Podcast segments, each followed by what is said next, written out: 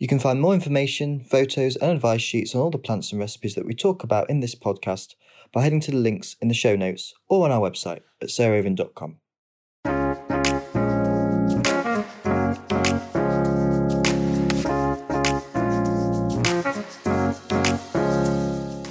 Welcome to Grow Cook Eat Arrange with me, Arthur Parkinson, and Sarah Raven.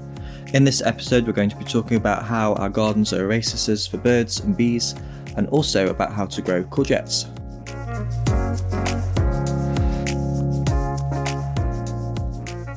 So they're both incredibly relevant to right now, aren't they, Arthur? Because it's peak sowing moment. So as we're sowing seeds and planting plants in the spring, I'm always, and I know you are, thinking about what role that plant will have in the garden, not just to look beautiful, but also does it help another plant out or does it help the bees and the birds? And for me, the longer I garden, just the more important that sort of multifaceted thing in a plant is and how it sort of its context in the world. It's not just to deliver incredible pleasure to us, which is very, very important and what gardens are, of course, primarily for in a way, but also do they have a bigger, wider role? Yeah, I, I couldn't agree more. Tell me your, maybe like your five favourite plants for bees and butterflies, and then we can move on to birds.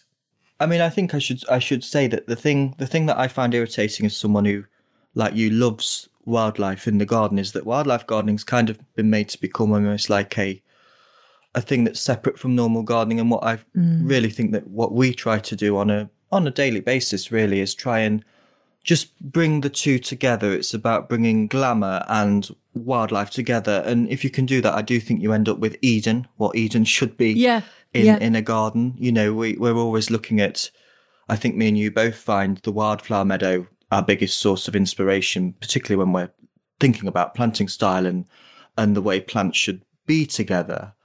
But you know, if if you miss the heartbeat that is the bees and the butterflies and the birds, we're we're kind of missing the the real status quo of what a garden should be. So what I hope that me and you do is not say, oh, your garden's got to be a load of brambles and you've got to rewild it to the point where you can't get to the door. Mm-hmm. It's simply about choosing plants that give both a visual gorgeousness and a, a living gorgeousness. Because, you know, if you choose to grow a red millet and a single dahlia, you'll get a goldfinch, hopefully, or a house sparrow and a, a butterfly on the single dahlia and a bee. And for me, that's almost giving a plant a sort of Gucci mm. piece of jewelry in a way. When I look out the window and I see that, I do find a huge appetite to continue gardening. Um, so going back to the top things that I grow for wildlife, but also the top five things that I grow really for garden glamour. It's not just growing them for wildlife. Increasingly, me and you love foliage in, in the garden and in the vase. And I think we'd both agree that the easiest foliage to grow are the, the annual grasses, the panicums in yeah. particular. One being a plant that me and you both saw in a in a game crop at first called red millet. Yeah. And millets, if you take a walk in the countryside, and um, particularly in Oxfordshire and that kind of place, you'll see whole avenues of red millet planted as a set aside crop for game birds. Um, but you'll also notice that as well as game birds, there'll normally be flocks of goldfinches and greenfinches. And it's the most bumper, powerful plant to encourage these birds into the garden. Mm. And I am the biggest snob when it comes to bird feeders. Um, a lot of them to me look like they belong on the moon. So I'd far rather have, you know, a good 15 lovely big plants of millet amongst my dahlias and cosmos than I would a bird feeder. Mm, I couldn't and agree the more. other grass, the other grass that me and you both love is um, Panicum elegans sparkling fountain. Hope I've got the name right. Yeah, you have. Can never remember. um, and that it used to is, be called um, frosted explosion. Yes, that's why I get confused. They keep changing the name. Yeah. Um, but that's the most tiny, annoying little seed for me, and you can't cover it over. Always sow into a seed tray, but don't cover it over. It needs the daylight to germinate, and um, it just looks like a little grass seedling at first, but within you know two months of planting it out, you get the most gorgeous fireworks sparkle of a seed head, and I, mm. I'd have that in every single pot. Mm. And I pick it, I spray it gold for Christmas, but I'm picking it all through the the summer and storing it because hung up it's the best bird feeder in the world, and my chickens like it as well a lot.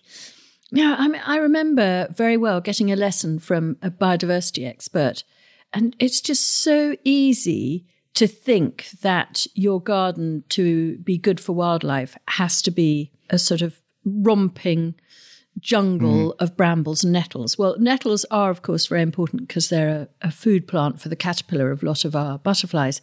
But you can have a, a, a, little clump under a hedge and keep it contained. It doesn't need to take over the whole place.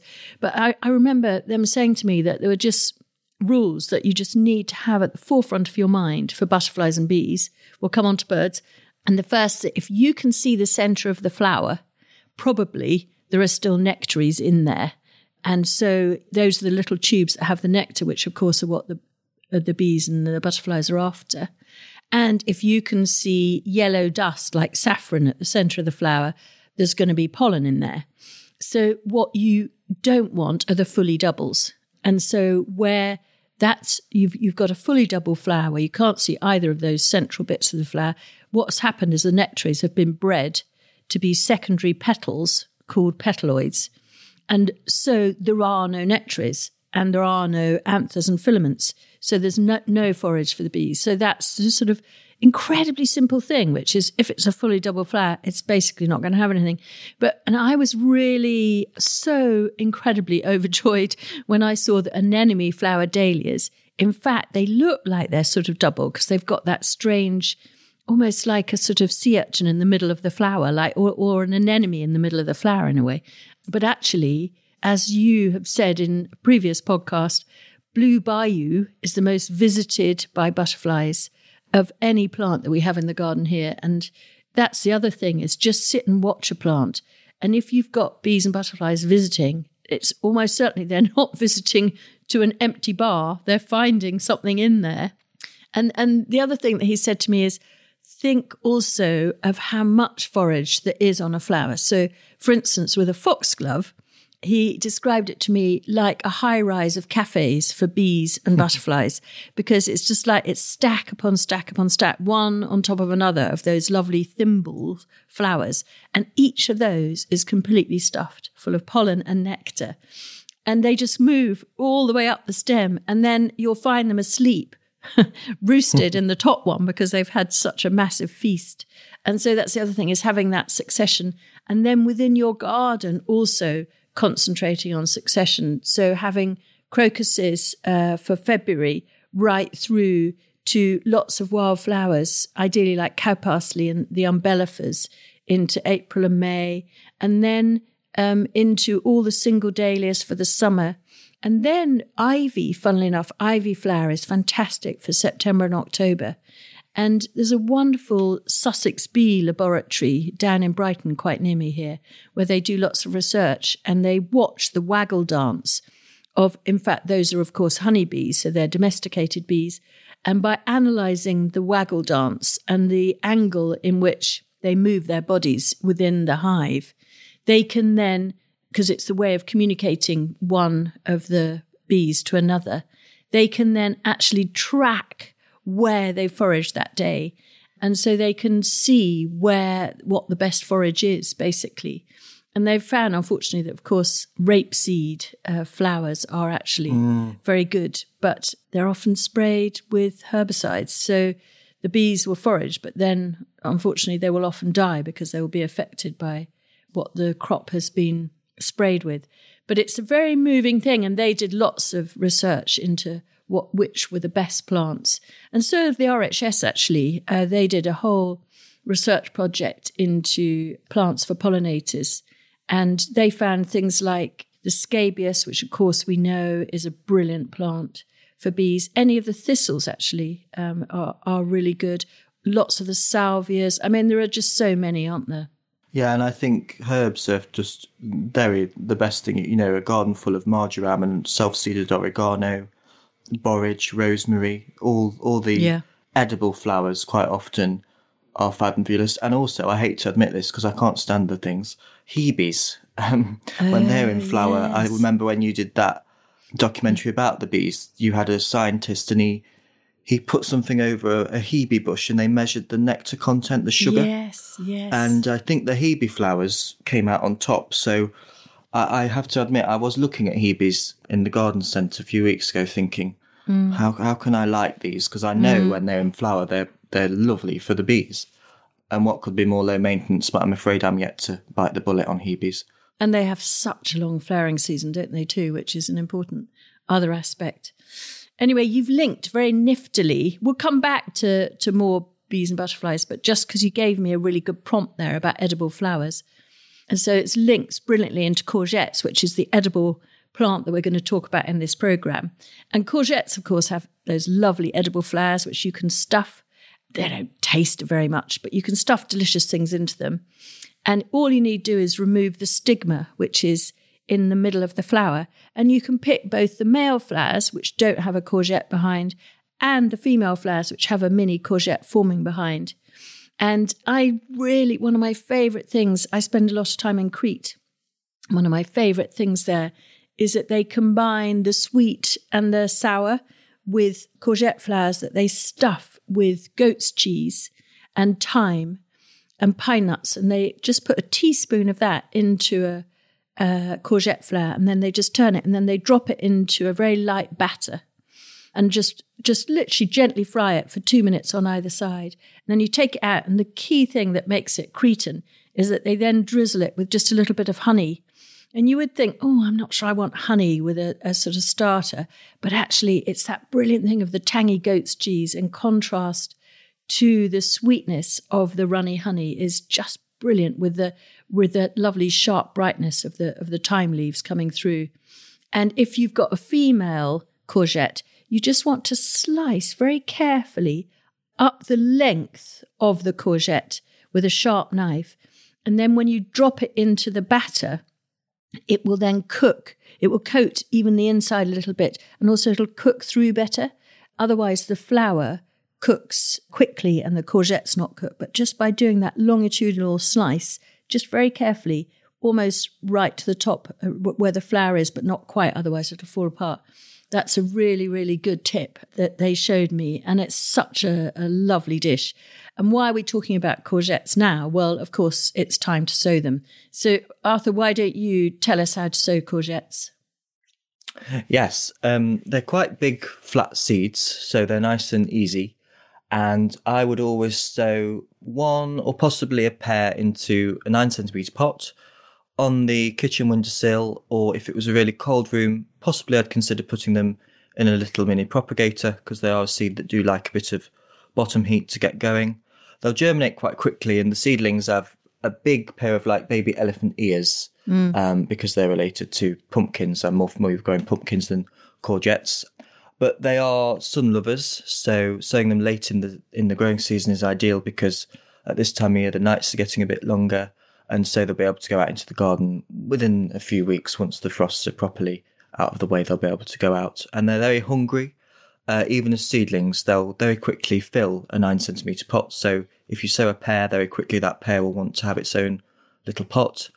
And normally, I think it's best to plant them out in a nice one litre pot once they've got a good root ball each and tons of muck. More more muck, the better. And some varieties can be allowed to grow horizontally, but quite a few now can be grown vertically. Um, like uh, the funny one that everyone goes on about, that tromboncino that you like, Sarah. Yeah, I love it.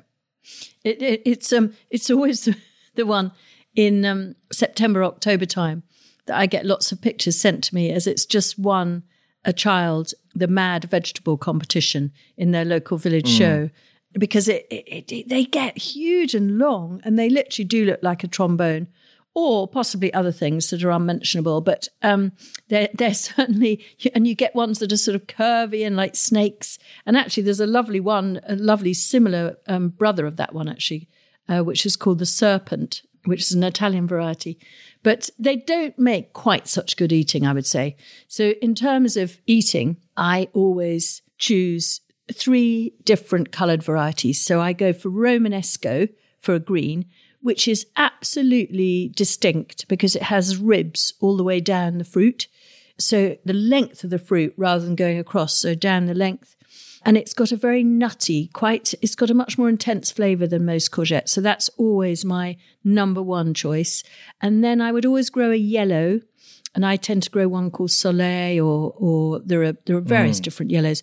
But the one thing to know about the yellows is that you must eat them when they're small, because they've got quite tough skin, and that's because they've got some of the squash genetics in them, and so it, it, they're actually will form a ripening skin. But so you want to eat them as a baby, or they get too seedy and the skin is tough. And the final one I always grow is a variety called Bianca, which is actually a Cypriot courgette, which I love because it's not round, but it's quite bulbous and it's actually used in Cyprus for stuffing.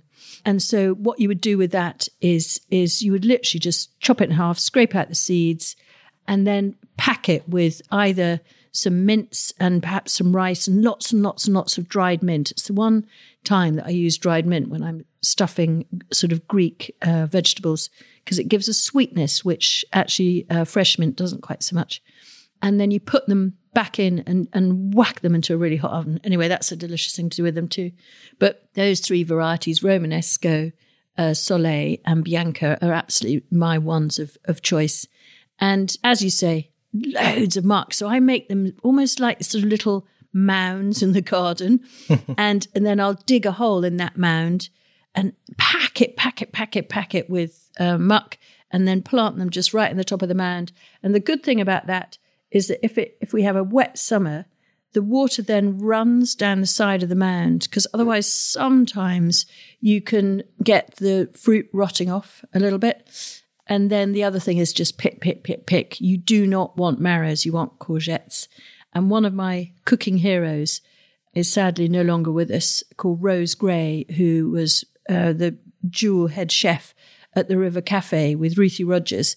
And I remember Rose coming here to do a demonstration and I picked her some courgettes, which I thought was small and very perfect and lovely. And I was very proud of them. And I took them in and she said, I'm not cooking those. I was horrified. and I said, Oh, Rose, why not? And she said, They're twice too big. And she then got her thumb and she said she would never cook a courgette that was longer from the base of her thumb, so where at the sort of end of the bulbous bit where your wrist is really, to the tip of her thumb. And and I said, Well, it's like infanticide. And she said, Yes, courgettes you eat as babies. And she's right, because oh. they're they're just nutty and dense. And really honestly, they slightly remind me of an artichoke heart when they're picked at that size, which is obviously one of the garden delicacies of the world, really. And she is completely right. Mm. As soon as, you know, you can't buy courgettes like that there was those huge long things that look like a cucumber and they're full of seeds and they're all watery. And that's what puts people off courgettes because they, they just don't know how delicious they can be, but they can be utterly wonderful. And I just want to give one other really fabulous recipe that when we've got quite a glut of courgettes, and of course you do get that because you've got to keep picking them. You've got to keep picking the babies to get more babies. And what I do is I just literally cut up a leek and an onion and maybe some chard. And then I just put the courgettes through a slicer or I slice them myself and I sweat the whole thing off together in some olive oil uh, just for about 10 minutes just to soften it. And then I get some Filo pastry and I oil between each sheet. And then I just put them all into a baking tray with a little bit of uncooked rice in the right at the bottom. Uh, so sheet of Filo pastry oiled between it, sheet another oiled between it because that's what makes it crunchy. Then you put a, just literally half a handful of uncooked rice in the base. And the brilliant thing about that rice is it absorbs all the liquid of the vegetables, so it doesn't make the pastry base soggy. And then I just pile in all those vegetables, crumble over lots of delicious feta, and then fold the pastry sheets back over in a sort of crumpled, lovely, sort of swathy, uh, almost like material. Again, always oiling between the sheets, and then put it in a really hot oven for about 20 minutes. Absolutely delicious, crunchy, tangy, salty from the feta, and just it's the best way of using sort of July, August gluts of vegetables. So enough on courgettes, I'd say. Um, hopefully, we've convinced everyone to grow some, but not too many. Got to keep on top of picking them. But the last thing we want to talk about today is gardening for birds, not not necessarily bees, which we've talked about, but specifically for birds.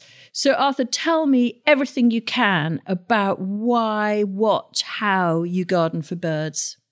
Well, the biggest thing I think for us town gardeners is to try and give cover back to birds because during my lifetime, I, I've really witnessed, particularly in my hometown, a complete massacre of hedges in gardens. And I remember being little and both my grandparents' gardens being full of sparrows and blackbirds because both sides had lovely hawthorn or privet hedges. So um, I think the biggest thing, if you've bought a new build house, is to plant a hawthorn hedge, you know, at the base of your fence panels. You know, just do that. And within three years, you'll have a hedge that's big enough to be a boundary. So that's probably my biggest tip. And also planting things like crab apples. You know, if you really, if you really just want to plant things and forget about them, you know, look at the small trees for gardens and hedging plants and give, give the birds cover back because that's the biggest thing I think that they're missing in, in urban spaces. I mean, the difference between a country garden and a town garden couldn't be more different because there are less hedges. And I think for wildlife, that's the biggest threat that they've faced universally. It's, it's the hedge. So my biggest tip would be bring back the hedge if you can.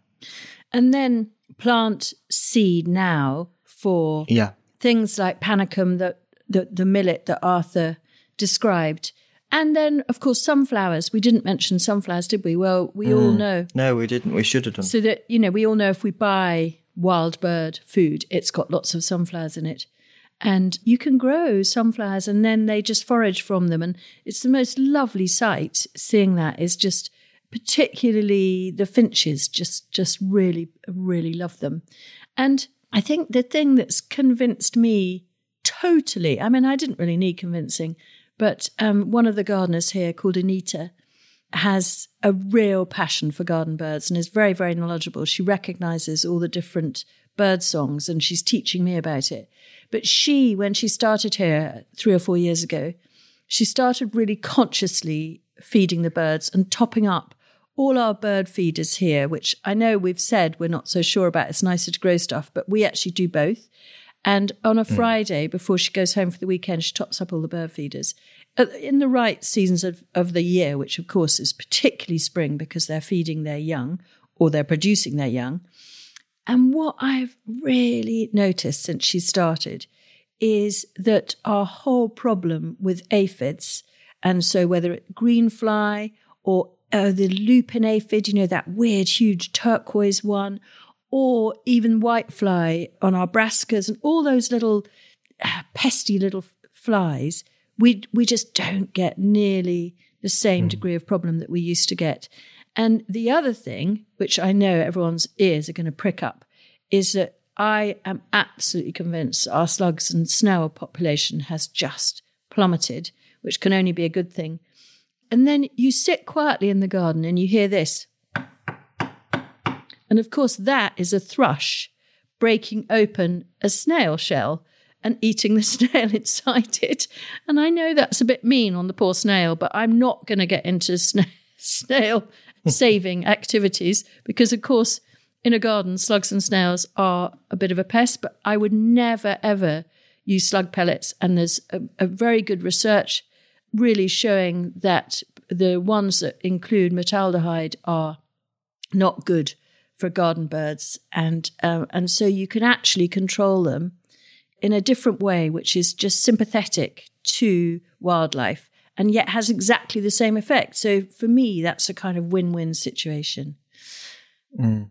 And and so if if you were to again, I'm afraid I'm going to do the desert island uh, thing. If you were to pick yes. three plants for wildlife, whether it be birds or bees or butterflies, would you pick three and then I'll pick three? Well, if I've I've always had, I think I've put in my book, if I ever get someone who's going to fund me to do a Chelsea Flower Show garden, I will be very daring and do a whole patch of nettles in a cattle trough, very ornately staked. And I'm afraid I would have to take the nettles because I love butterflies and mm. um, without the nettles, there'd be no caterpillars. You know, uh, unfortunately, you do have to have the larval food for these beautiful things. That you know, mm. you can't have one without the other. Mm. Um, and my friend Mark, who introduced me to nettle soup. You know, so on the desert island, I'm sure I'd be lovely and thin on nettle soup for summer. um, so you could always use that for it.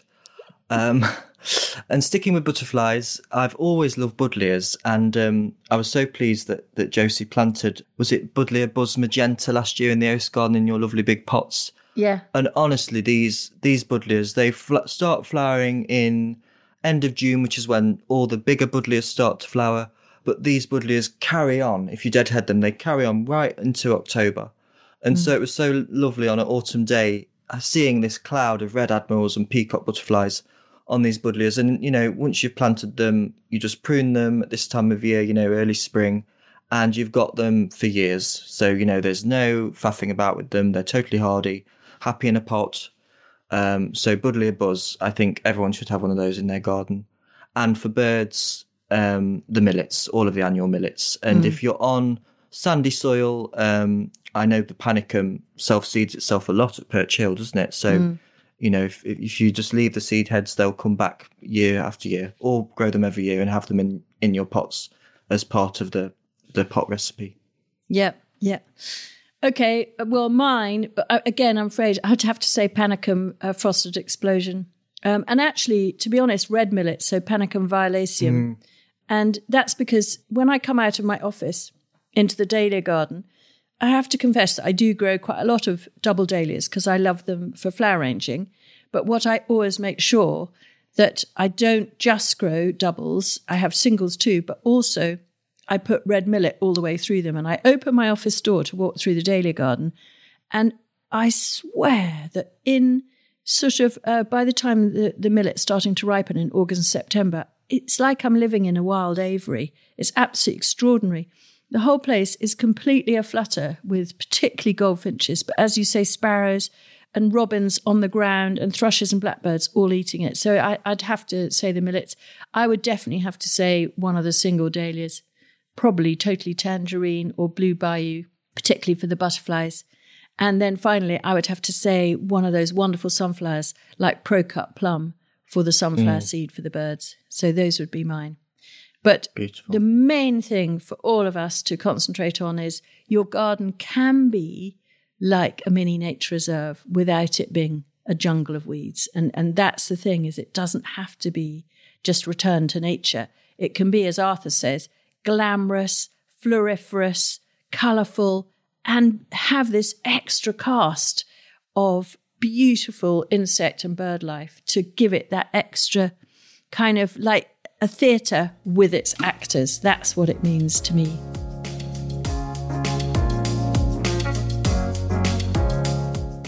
Thanks for listening to this episode of Grow, Cook, Eat, Arrange.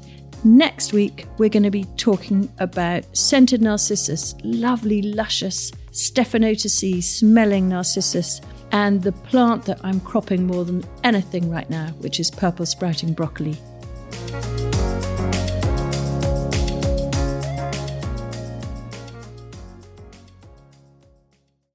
You can find more information, photos, and advice sheets on all the plants and recipes that we talk about in this podcast by heading to the links in the show notes or on our website at sarahraven.com.